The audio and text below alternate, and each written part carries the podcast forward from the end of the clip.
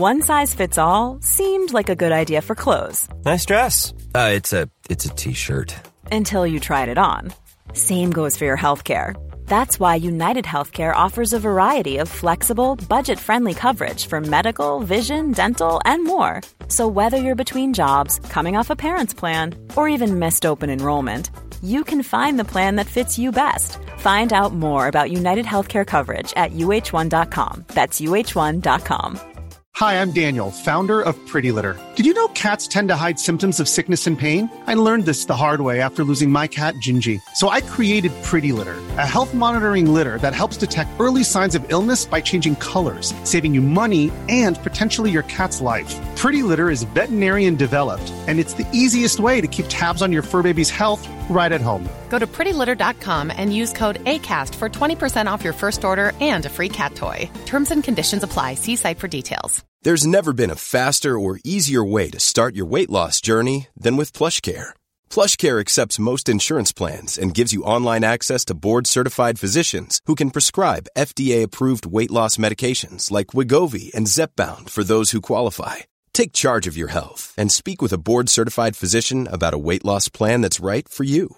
Get started today at plushcare.com slash weight loss. That's plushcare.com slash weight loss. plushcare.com slash weight loss.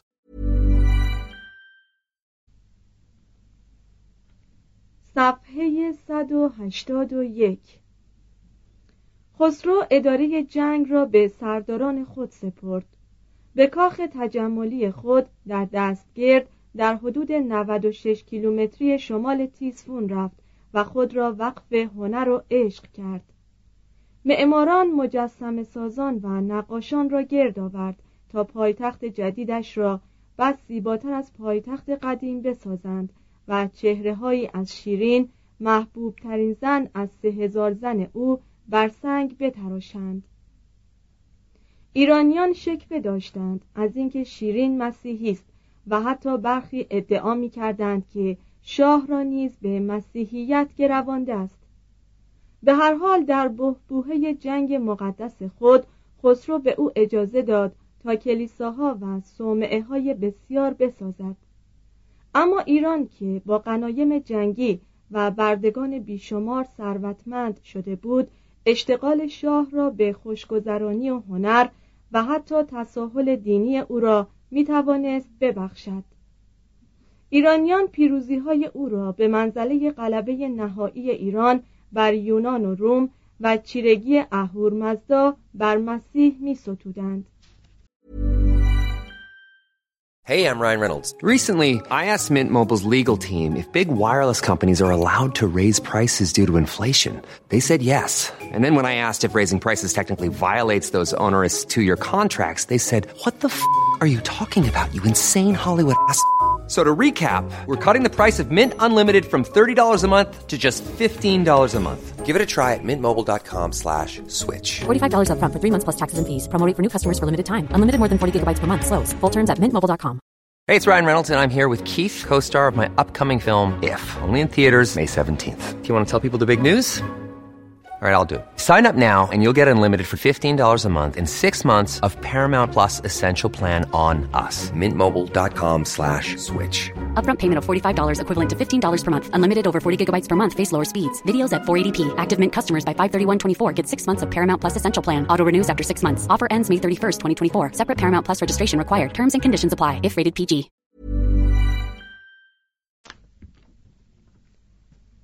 سرانجام پاسخ اسکندر داده شد و انتقام ماراتون، سالامیس، پلاتایا و آربلا گرفته شد. از امپراتوری بیزانس چیزی جز چند بندر آسیایی چند قطعه از خاک ایتالیا شمال افریقا یونان و یک نیروی دریایی شکست نخورده و یک پایتخت محاصره شده دچار وحشت و یأس باقی نمانده بود. هراکلیوس ده سال وقت صرف کرد تا از ویرانه های سرزمین خود کشور جدیدی بسازد و ارتش نوینی بیاراید. آنگاه به جای عبور از تنگه خالکدون که مستلزم مخارج و تلفات زیاد بود ناوگان خود را وارد دریای سیاه کرد. از ارمنستان گذشت و از پشت سر به ایران حمله برد. همان گونه که خسرو اورشلیم را ویران ساخته بود هراکلیوس کلورومیا زادگاه زردشت را خراب کرد و آتش مقدس جاودان آن را خاموش ساخت. 624 خسرو ارتشهای خود را یکی پس از دیگری به مقابله با او فرستاد. همه آنها مغلوب شدند و همچنان که یونانیان پیش می رفتند خسرو به تیسفون گریخت. سردارانش که از اهانتهای وی آزرده خاطر شده بودند در خلع او با اشراف هم دست شدند. وی را زندانی ساختند و فقط نان و آب به او دادند. هجده پسرش را جلوی چشم خود او کشتند. سرانجام یکی دیگر از فرزندانش به نام شیرویه او را کشت. 628 3. هنر ساسانیان. از ثروت و جلال شاپورها، قبادها و خسروها چیزی جز خرابه های هنری دوران ساسانی به جا نمانده است.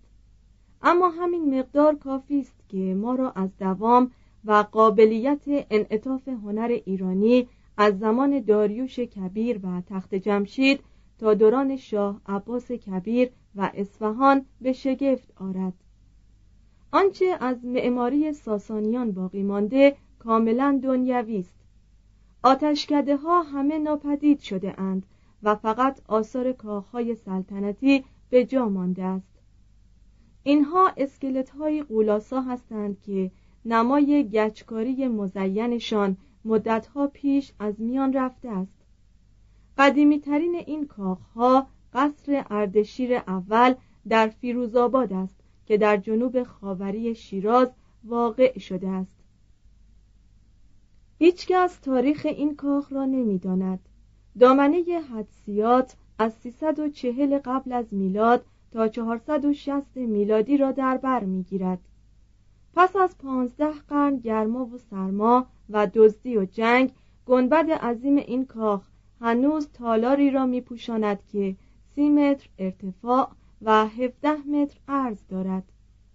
قوس سردر آن که 27 متر بلندی و 13 متر پهنا دارد نمایی را به درازای 52 متر به دو قسمت تقسیم می کند.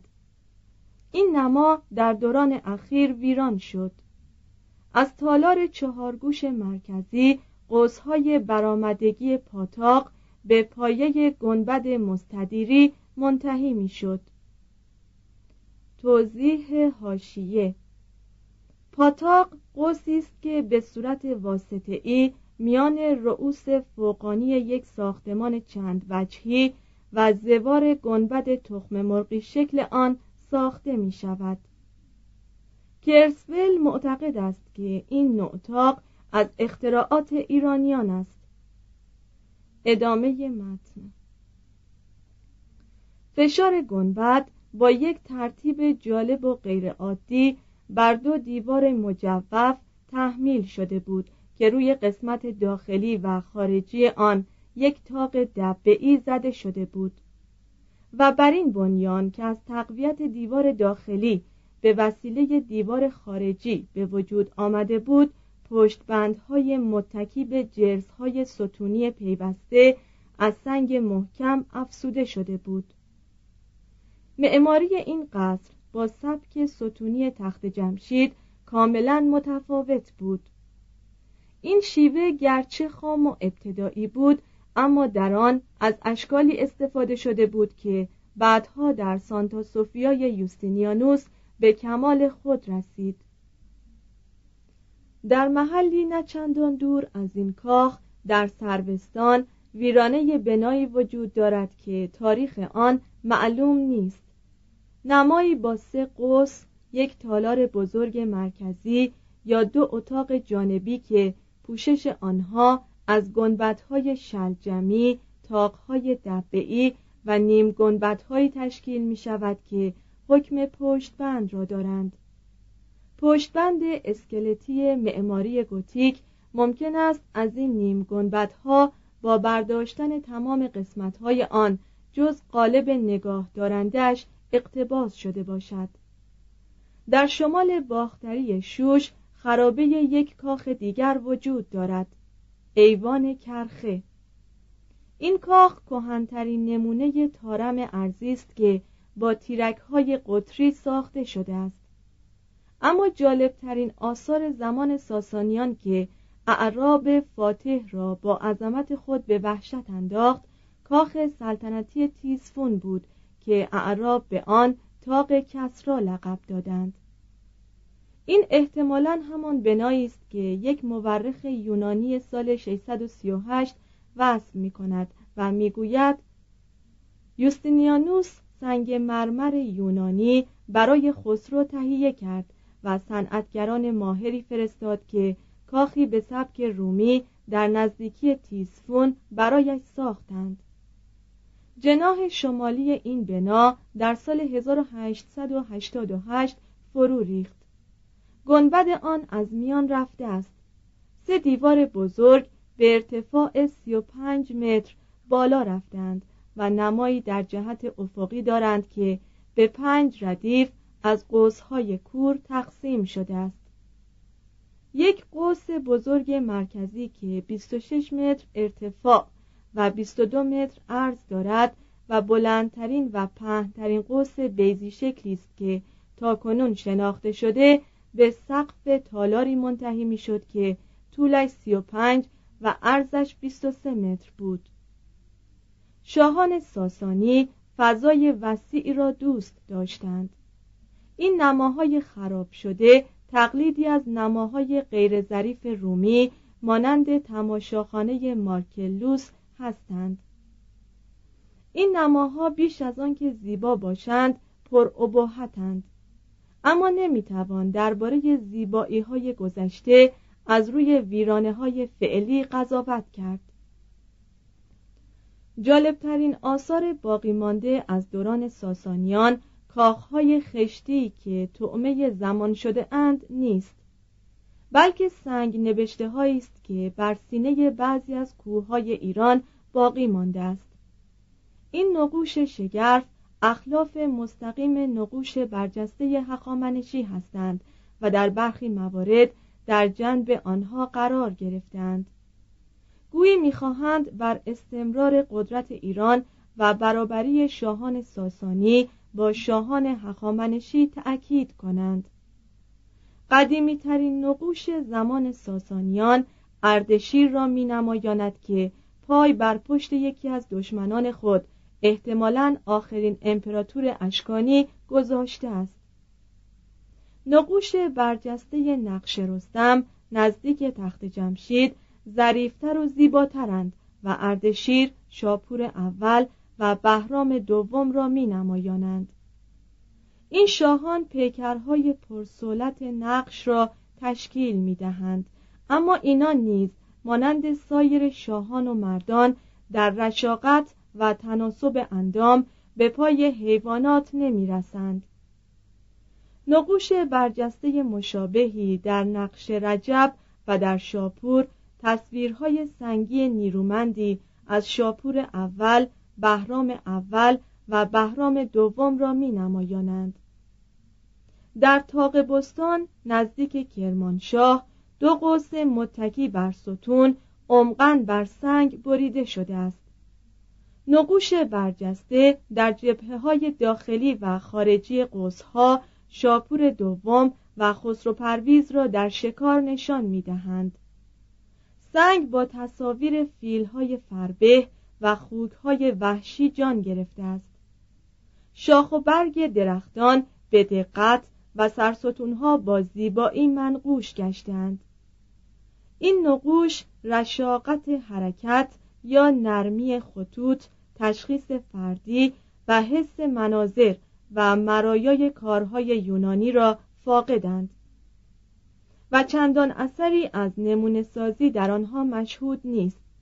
اما از حیث وقار و سولت نیروی حیاتی و قدرت و صلابت با بیشتر نقوش برجسته امپراتوری روم قابل مقایسند این نقوش ظاهرا رنگین بوده اند. همچنین بسیاری از تصاویر کاخها. اما فقط اثری از رنگ آنها مانده است. معهازا اسناد موجود این نکته را آشکار می سازند که هنر نقاشی در دوران ساسانیان شکوفا شده است. گویند که مانی یک مکتب نقاشی تأسیس کرده بود. فردوسی از ایرانیان والاجاهی سخن می‌گوید که امارات خود را با تصاویر قهرمانان ایرانی تزئین می کردند و بهتوری شاعر عرب متوفا به سال 897 نقوش دیواری قصر تیسفون را وصف می کند هر وقت یکی از شاهان ساسانی میمرد بهترین نقاش عصر فرا خوانده می‌شد تا تصویری از او برای مجموعه‌ای که در خزانه شاهی نگهداری می‌شد بسازد. صنعت نساجی ساسانیان از طرحهای نقاشی مجسم سازی سفال سازی و سایر اشکال تزئینی بهرهمند می‌شد پارچه های حریر مترز دیبا و دمشقی فرشینه ها روپوش های صندلی سایبان ها چادرها و فرشها با حوصله بسیار و مهارت استادانه بافته و آنگاه به رنگهای زرد، آبی و سبز رنگامیزی می شدند. هر ایرانی جز دهقان و موبد آرزوی پوشیدن جامعی را داشت که به طبقه بالاتر از خود او متعلق باشد. هدایا غالبا عبارت بود از جامعه های فاخر و قالی های بزرگ رنگین از دوران آشوری ها در شرق از مخلفات ثروت بود.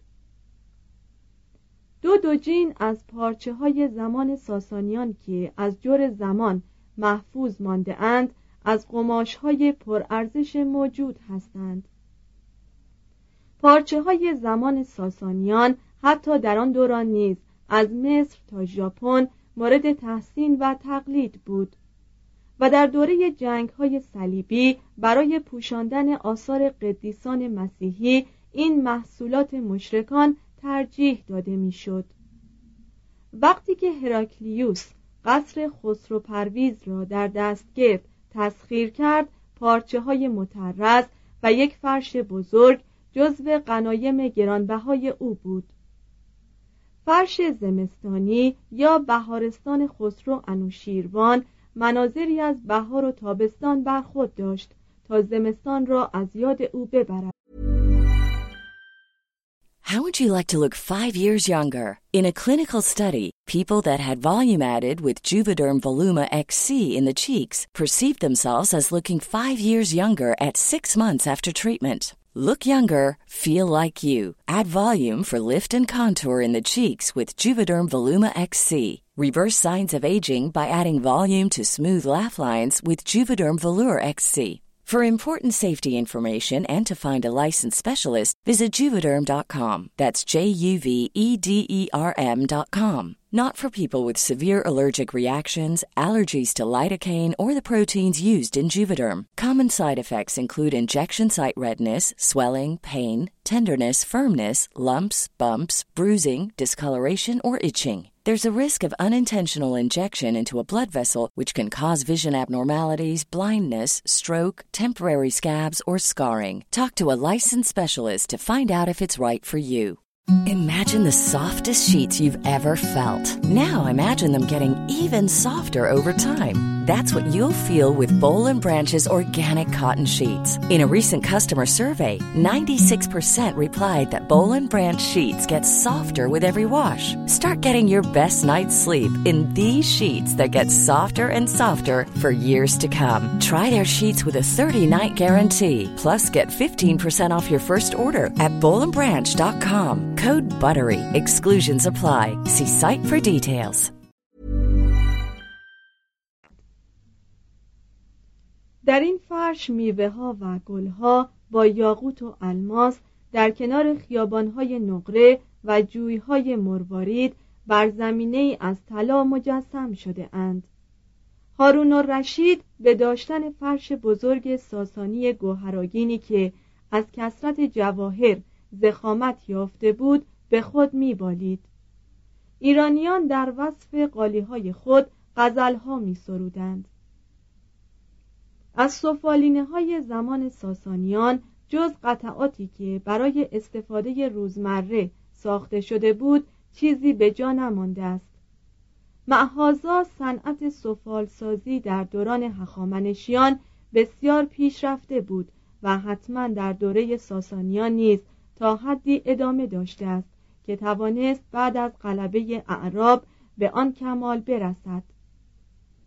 به گمان ارنست فنلوسا ایران محتملا مرکزی بوده که از آن میناکاری حتی به خاور دور راه یافته است.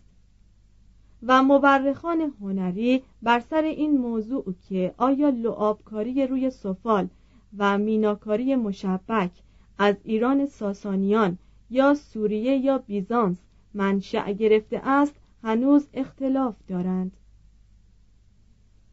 توضیح هاشیه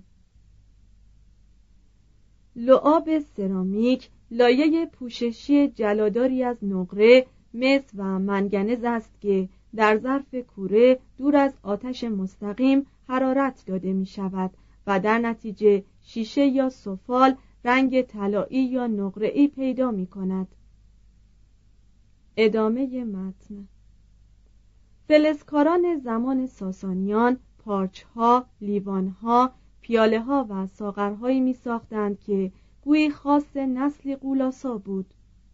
آنها را چرخگری می کردند با اسکنه یا قلم بر آنها نقش می ساختند یا با چکش طرحی به روش معکوس از پشت به آن می انداختند و تصویرهای دلپذیری از حیوانات از خروس گرفته تا شیر به صورت دسته یا لوله آنها می پرداختند جام مشهوری که به نام جام خسرو در کتابخانه ملی پاریس هست مدالهایی از شیشه کریستال برخود دارد که در شبکه از طلای مضروب نشانده شده است.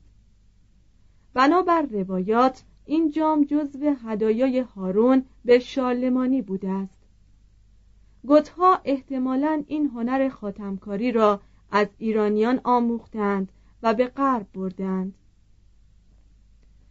سیمگران ظرفهای گرانبها می ساختند و همراه با زرگران زینتالات گوهرنشان برای زینت مردان و زنان ثروتمند و نیز اشخاص عادی می پرداختند. چندین ظرف نقره از دوران ساسانیان هنوز موجود است که در موزه بریتانیایی ارمیتاژ لنینگراد کتابخانه ملی پاریس و موزه هنری متروپولیتن نیویورک نگاهداری می شود. نقوش این ظروف همواره مرکب است از تصویر شاهان و اصلمندان در شکار و در آنها حیوانات با ذوق و کامیابی بیشتری رسم شده اند تا انسانها سکه های ساسانیان مثلا سکه های شاپور اول گاه در زیبایی با سکه های رومی برابر بود. حتی کتاب های دوران ساسانی را می‌توان جزو آثار هنری به شمار آورد. بنابر روایات هنگامی که کتاب های مانی را در ملع عام میسوزاندند قطعات طلا و نقره جلد آنها ذوب می‌شد و بر زمین میچکید. مواد اولیه قیمتی در اساس خانه دوران ساسانی نیز به کار می رفت.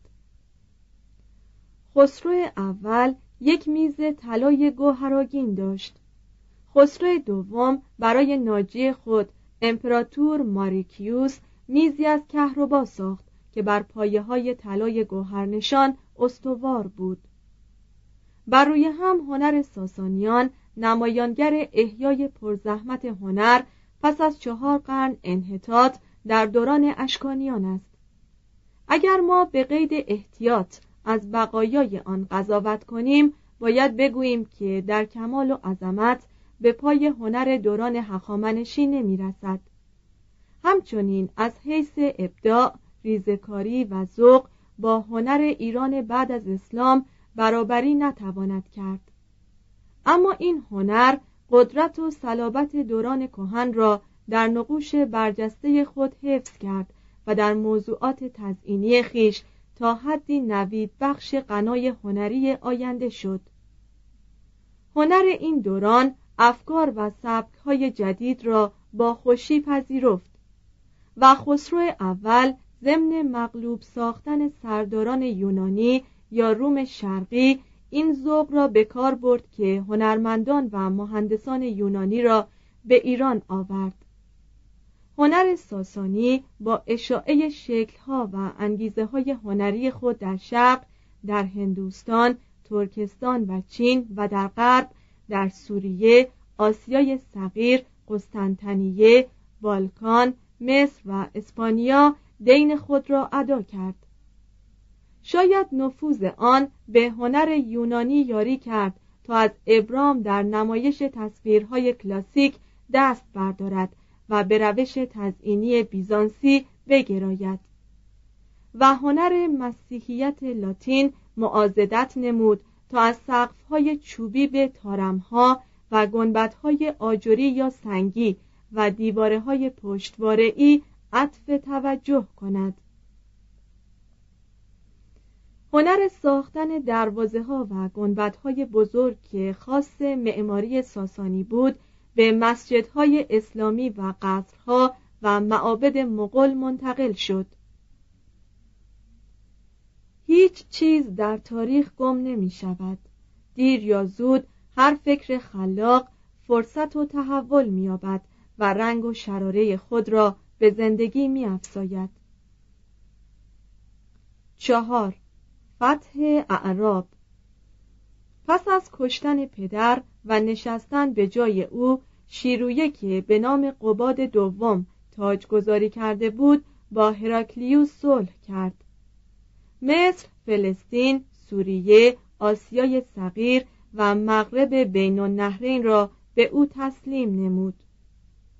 رومیانی را که به دست سپاهیان ایران اسیر شده بودند به کشورهایشان باز فرستاد و بقایای صلیب واقعی را به اورشلیم بازگردانید. هراکلیوس طبعا از چنین پیروزی شایانی شاد شد.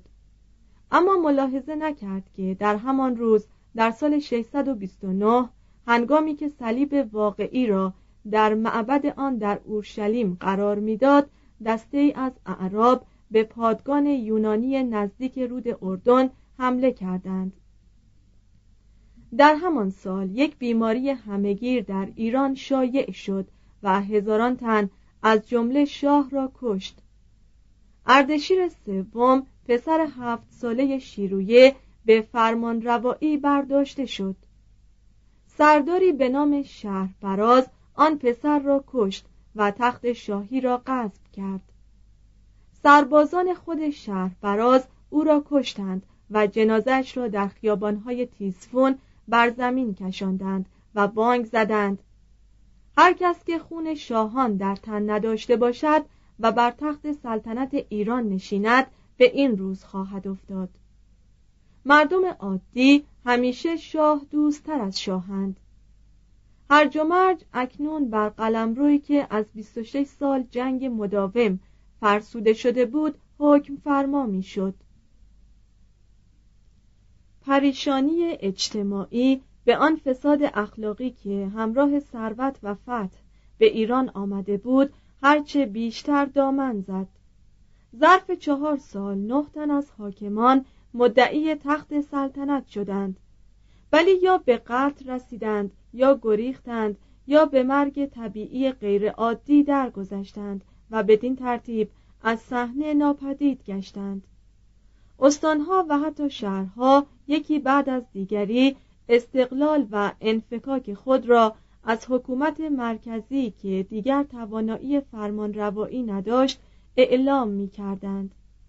در 634 تاج شاهی به یزدگرد سوم تفویض شد که از سلاله ساسان و فرزند یک کنیز بود در 632 محمد صلی الله علیه و آله و سلم پس از تأسیس یک کشور جدید عرب درگذشت.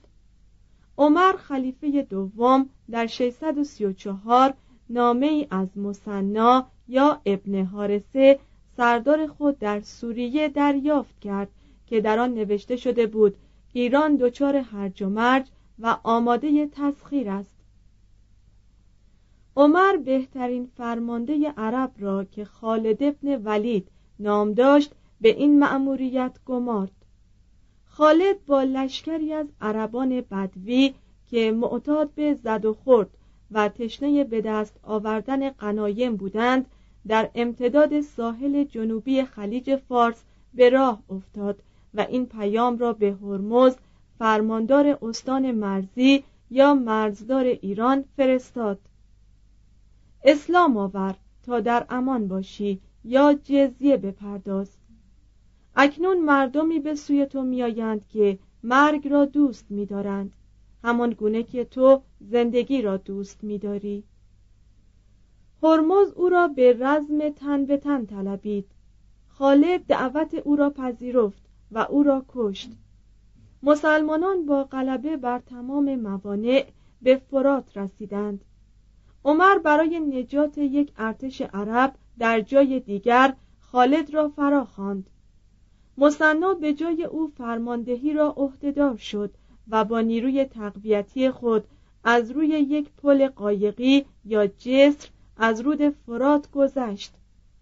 یزدگرد که در آن هنگام جوانی 22 ساله بود فرماندهی عالی را به رستم یا فرخزاد استاندار خراسان واگذار کرد و به او فرمان داد که نیروی عظیمی برای نجات کشور فراهم کند.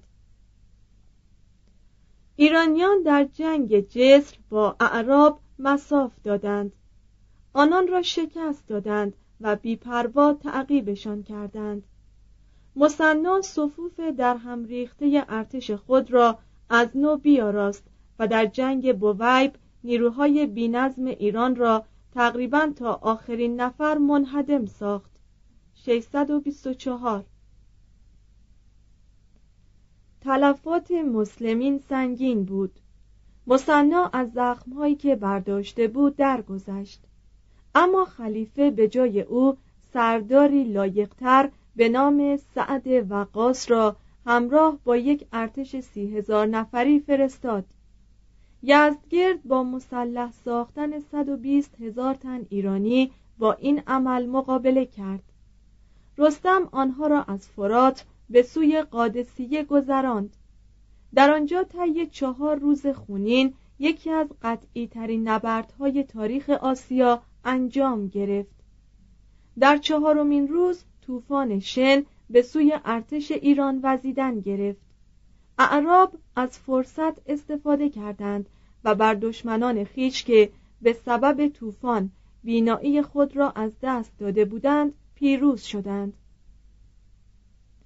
رستم کشته شد و ارتشش پراکنده گشت. 636 سعد که حال مقاومتی در برابر خود نمی‌دید نیروهای خود را به سوی رود دجله پیش راند. از آن گذشت و وارد تیسفون شد.